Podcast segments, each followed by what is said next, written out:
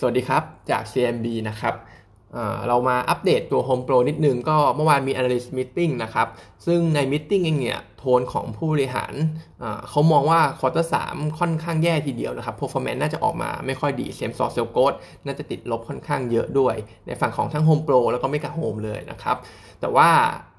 ระยะสั้น 3Q 4Q ดูไม่ค่อยดี แต่ว่า long term เขายังมั่นใจอยู่นะครับ ว่าบริษัทเนี่ยจะ recover ได้ดี ถ้าสถานการณ์ทุกอย่างมันดีขึ้น ซึ่งก็อาจจะต้องรอถึงปีหน้านะครับ ตรงนี้เขาบอกว่าเขาก็วางแผนเรื่องต่างๆ ไม่ว่าจะเป็นเรื่องของพนักงานเรื่องของคลังสินค้าเนี่ย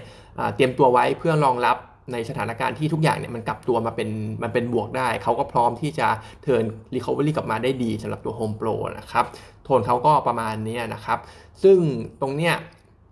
ภายใน assumption ของเราเนี่ยที่เรามองว่าล็อกดาวน์สถานการณ์ปัจจุบันไปลากยาวไปจนถึงเดือนอกันยายนนะครับ อันนี้คือเรามองว่าน่าจะยาวไปถึงตรงนู้นเลย เราก็เลยมีการ cut ตัว net profit 15%ปีนี้นะครับ แล้วก็คิดว่าใน quarter 3ที่จะเห็นเนี่ย same store sales growth น่าจะติดลบประมาณ 33%สำหรับ Home Pro 18%สำหรับ Mega Home นะครับ เพราะฉะนั้นก็ อาจจะดูไม่ค่อยดีเท่าไหร่ในช่วง quarter 3ถ้าจะ trading ตัว Home Pro หรือแม้ว่ากลุ่มค้าปลีกตัวอื่นเนี่ยแนะนำว่าหลีกเลี่ยงดีกว่านะครับ ไม่น่าจะ perform ได้ดี จนถึงสิ้นปีนี้เลยด้วยซ้ำนะครับ ซึ่ง sensitivity เราก็ทำออกมาเหมือนกันนะครับเพราะว่า assumption เราเนี่ยคือสิ้นสุดช่วงกันยายน แต่ว่าถ้ามันเลยกันยายนไปเนี่ย ทุกๆ 1 อาทิตย์นะครับจะทำให้ e a r n i n g เนี่ยหายไปประมาณ 0.9%หรือว่า 1%นะครับตีเลขกลมๆ ก็ทุกๆ 1 อาทิตย์ e a r n i n g ของ Home Pro จะหายไป1%นะครับถ้าล็อกดาวน์เพิ่มเติมนะครับ แต่ด้วยเรื่องของ valuation แล้วก็เรื่องของ long term view เนี่ยเราก็มองว่าเป็นตัวที่น่าจะลงลงทุนได้อยู่นะครับเพราะราคาหุ้นเนี่ยก็ถือว่าค่อนข้างถูกนะปัจจุบัน PE ตอนนี้เทรดกันอยู่ที่ประมาณ 25 เท่า บวก1เอ่อลบ1 SD นะครับ เทียบกับ average mean ที่ average mean ที่ประมาณ 32 เท่าก็ถือว่าไม่แพงเท่าไหร่สำหรับ Home Pro นะครับ target price เนี่ยเราอยู่ที่ 16 บาท แต่ว่าก็ต้องมาร์กไว้เหมือนเดิมนะครับว่าตัว Home Pro หรือว่ากลุ่มค้าปลีกเองเนี่ยช่วงระยะสั้น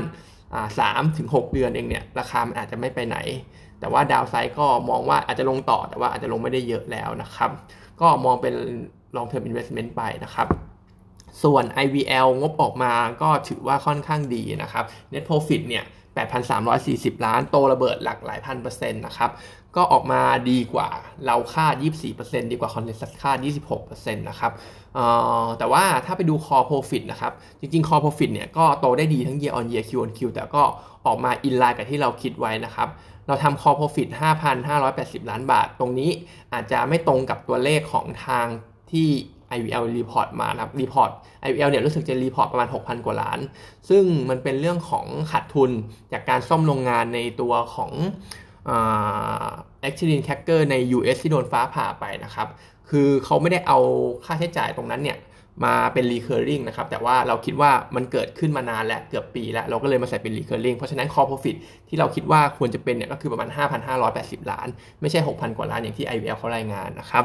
ประเด็นเด่นๆก็คือตัว Huntsman เนี่ยที่ผ่านที่ที่มันที่ผ่านมาเนี่ย performance ไม่ค่อยดีเนี่ย แต่เหมือนว่า quarter 2 ที่ผ่านมาตรงนี้ performance ของ Huntsman ค่อนข้างดีนะครับ อันนี้เรา imply มาจากตัว integrated EO นะครับเขาไม่ได้แยกเขาไม่แยกไม่ได้แยกผลประกอบการ Huntsman ออกมาแล้วนะครับเขารวมไปในทุกๆ asset แต่ว่าดูแล้วเนี่ย asset อื่นๆ ก็ดูเหมือนจะแย่ตัว Huntsman เนี่ยเหมือนจะดูดีที่สุดนะครับ ส่วน outlook PET spread เองเนี่ยใน US น่าจะยังดีอยู่ในช่วงของครึ่งหลังของปี แต่ว่าตอนนี้ทางฝั่งของ EU spread ที่ดีๆ เริ่ม pullback กลับมาประมาณร้อยประมาณร้อยเหรียญแล้วครับ ตอนนี้อยู่ที่ประมาณ 342 เหรียญในเดือนกรกฎาคม แล้วก็ในเอเชียเนี่ยน่าจะยังไม่ดีต่อเนื่องเพราะว่า Inventory เนี่ยก็ยังสูงอยู่ แล้วก็ quarter 4เนี่ยน่าจะเป็น seasonal ที่ค่อนข้าง weak ด้วยนะครับ การส่งออกก็ทำได้ยาก เพราะฉะนั้นเองเนี่ย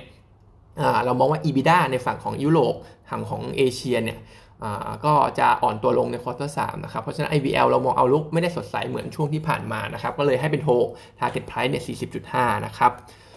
แล้วก็ต่อไปเป็น Petrochem นะครับ อันนี้เราจะพูดถึงตัวบริษัท PT Chandra Asri นะครับ ที่ก่อนหน้านี้ทาง TOP ประกาศว่าเข้าไปลงทุนนะครับ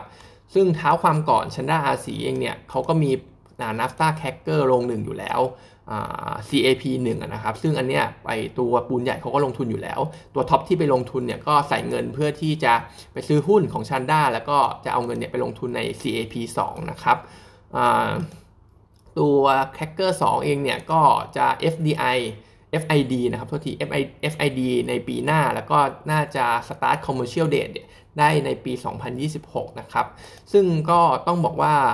analyst เราเนี่ย สำหรับตัวการลงทุน C CAP 2เนี่ย CAP เขาเรียก CAP 2แล้วกันนะครับ CAP 2เนี่ยเขามองว่ามันก็ neutral นะครับเป็นสิ่งที่เหมือนว่าก็เป็นการเติบโตตามปกติอยู่แล้วนะครับซึ่ง CAP 2เองเนี่ย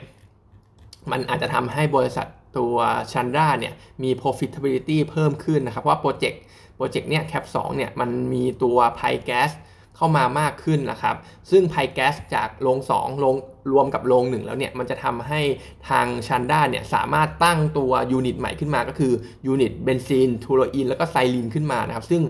unit เนี่ยสามารถกันตัว pygas แล้วก็เอา product ที่ออกมาเนี่ย ไปขายได้ได้ราคากว่าการขาย pygas นะครับ ก็น่าจะทำให้ productivity ไอ้ profitability เนี่ยเพิ่มสูงขึ้น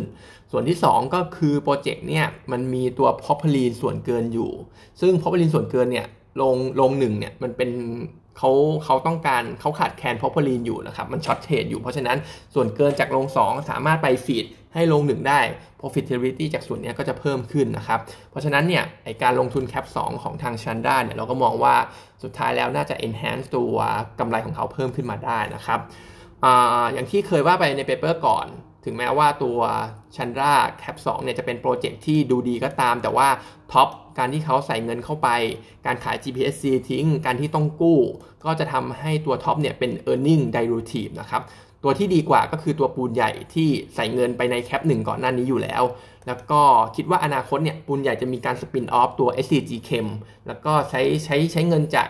SCG Chemical นะครับในการ spin-off ออกไปเนี่ยไปลงทุนบางส่วนในตัว CAP 2 นี้ด้วย เพราะฉะนั้นเองปูนใหญ่เองเนี่ยก็ถือว่าไม่ได้มีภาระต้นทุนทางการเงินอะไรหนักหนาเหมือน TOP นะครับ แล้วก็ไม่ได้มี e a r n i n g dilutive ด้วย เพราะว่าเราก็ forecast แล้วเนี่ย สุดท้ายแล้วจะเป็น EPS ที่เพิ่มขึ้นวันเมื่อตัว CAP 2 start production นะครับ ระยะสั้นก็ไม่มี impact อะไรกับ e a r n i n g ด้วย เพราะฉะนั้นก็ถ้ามองเกี่ยวกับการลงทุนโปรเจกต์ Chandra อันเนี้ย ST ไอปูนใหญ่เนี่ยจะดูดีกว่าท็อปเยอะนะครับปูนใหญ่ก็เป็น top pick ของเราในกลุ่ม petrochem อยู่แล้วนะครับ target price เนี่ย 475 บาทนะครับแล้วก็สุดท้าย LPN นะครับ quarter 2 net profit 121 ล้าน ติดลบทั้ง year on year Q on Q นะครับ แล้วก็ช่วงครึ่งแรกของปีเองเนี่ยทำออกมาได้ไม่ดีเลย net profit เนี่ย drop 34% year on year คิดเป็นประมาณ 35%ของ full year forecast เราของของเราเองนะครับ เพราะฉะนั้นก็มีความเป็นไปได้ที่ full year เนี่ยจะถูก downgrade ลงนะครับสรุปเลยตัว LPN ผมไม่ค่อยชอบเท่าไหร่นะครับ เนื่องจาก 1. คอนโดค่อนข้างเยอะ ซึ่งที่ผ่านมาคอนโดขายไม่ได้ดีมากอยู่แล้ว 2. ถึงคอนโดเยอะแล้วก็รวมไปถึง project high-end ของ LPN เนี่ยค่อนข้างน้อยจับตลาด mass มากกว่า ซึ่งตลาด mass กำลังซื้อก็หายไป แล้วก็สุดท้ายเลยบ้านแนวราบน้อยที่แทบจะน้อยที่สุดในกลุ่มอสังหาที่เรา cover อยู่นะครับ เพราะฉะนั้นเองเนี่ยก็เป็น 3 เรื่องที่ผมมองว่าเป็นเป็นอุปสรรคในช่วงที่ผ่านมาของ LP นะครับ ก็ให้เป็นขาย target price เนี่ย3.92 บาท ดาวเกตมาจาก 4.25 บาทนะครับ วันนี้ก็มีเท่านี้นะครับ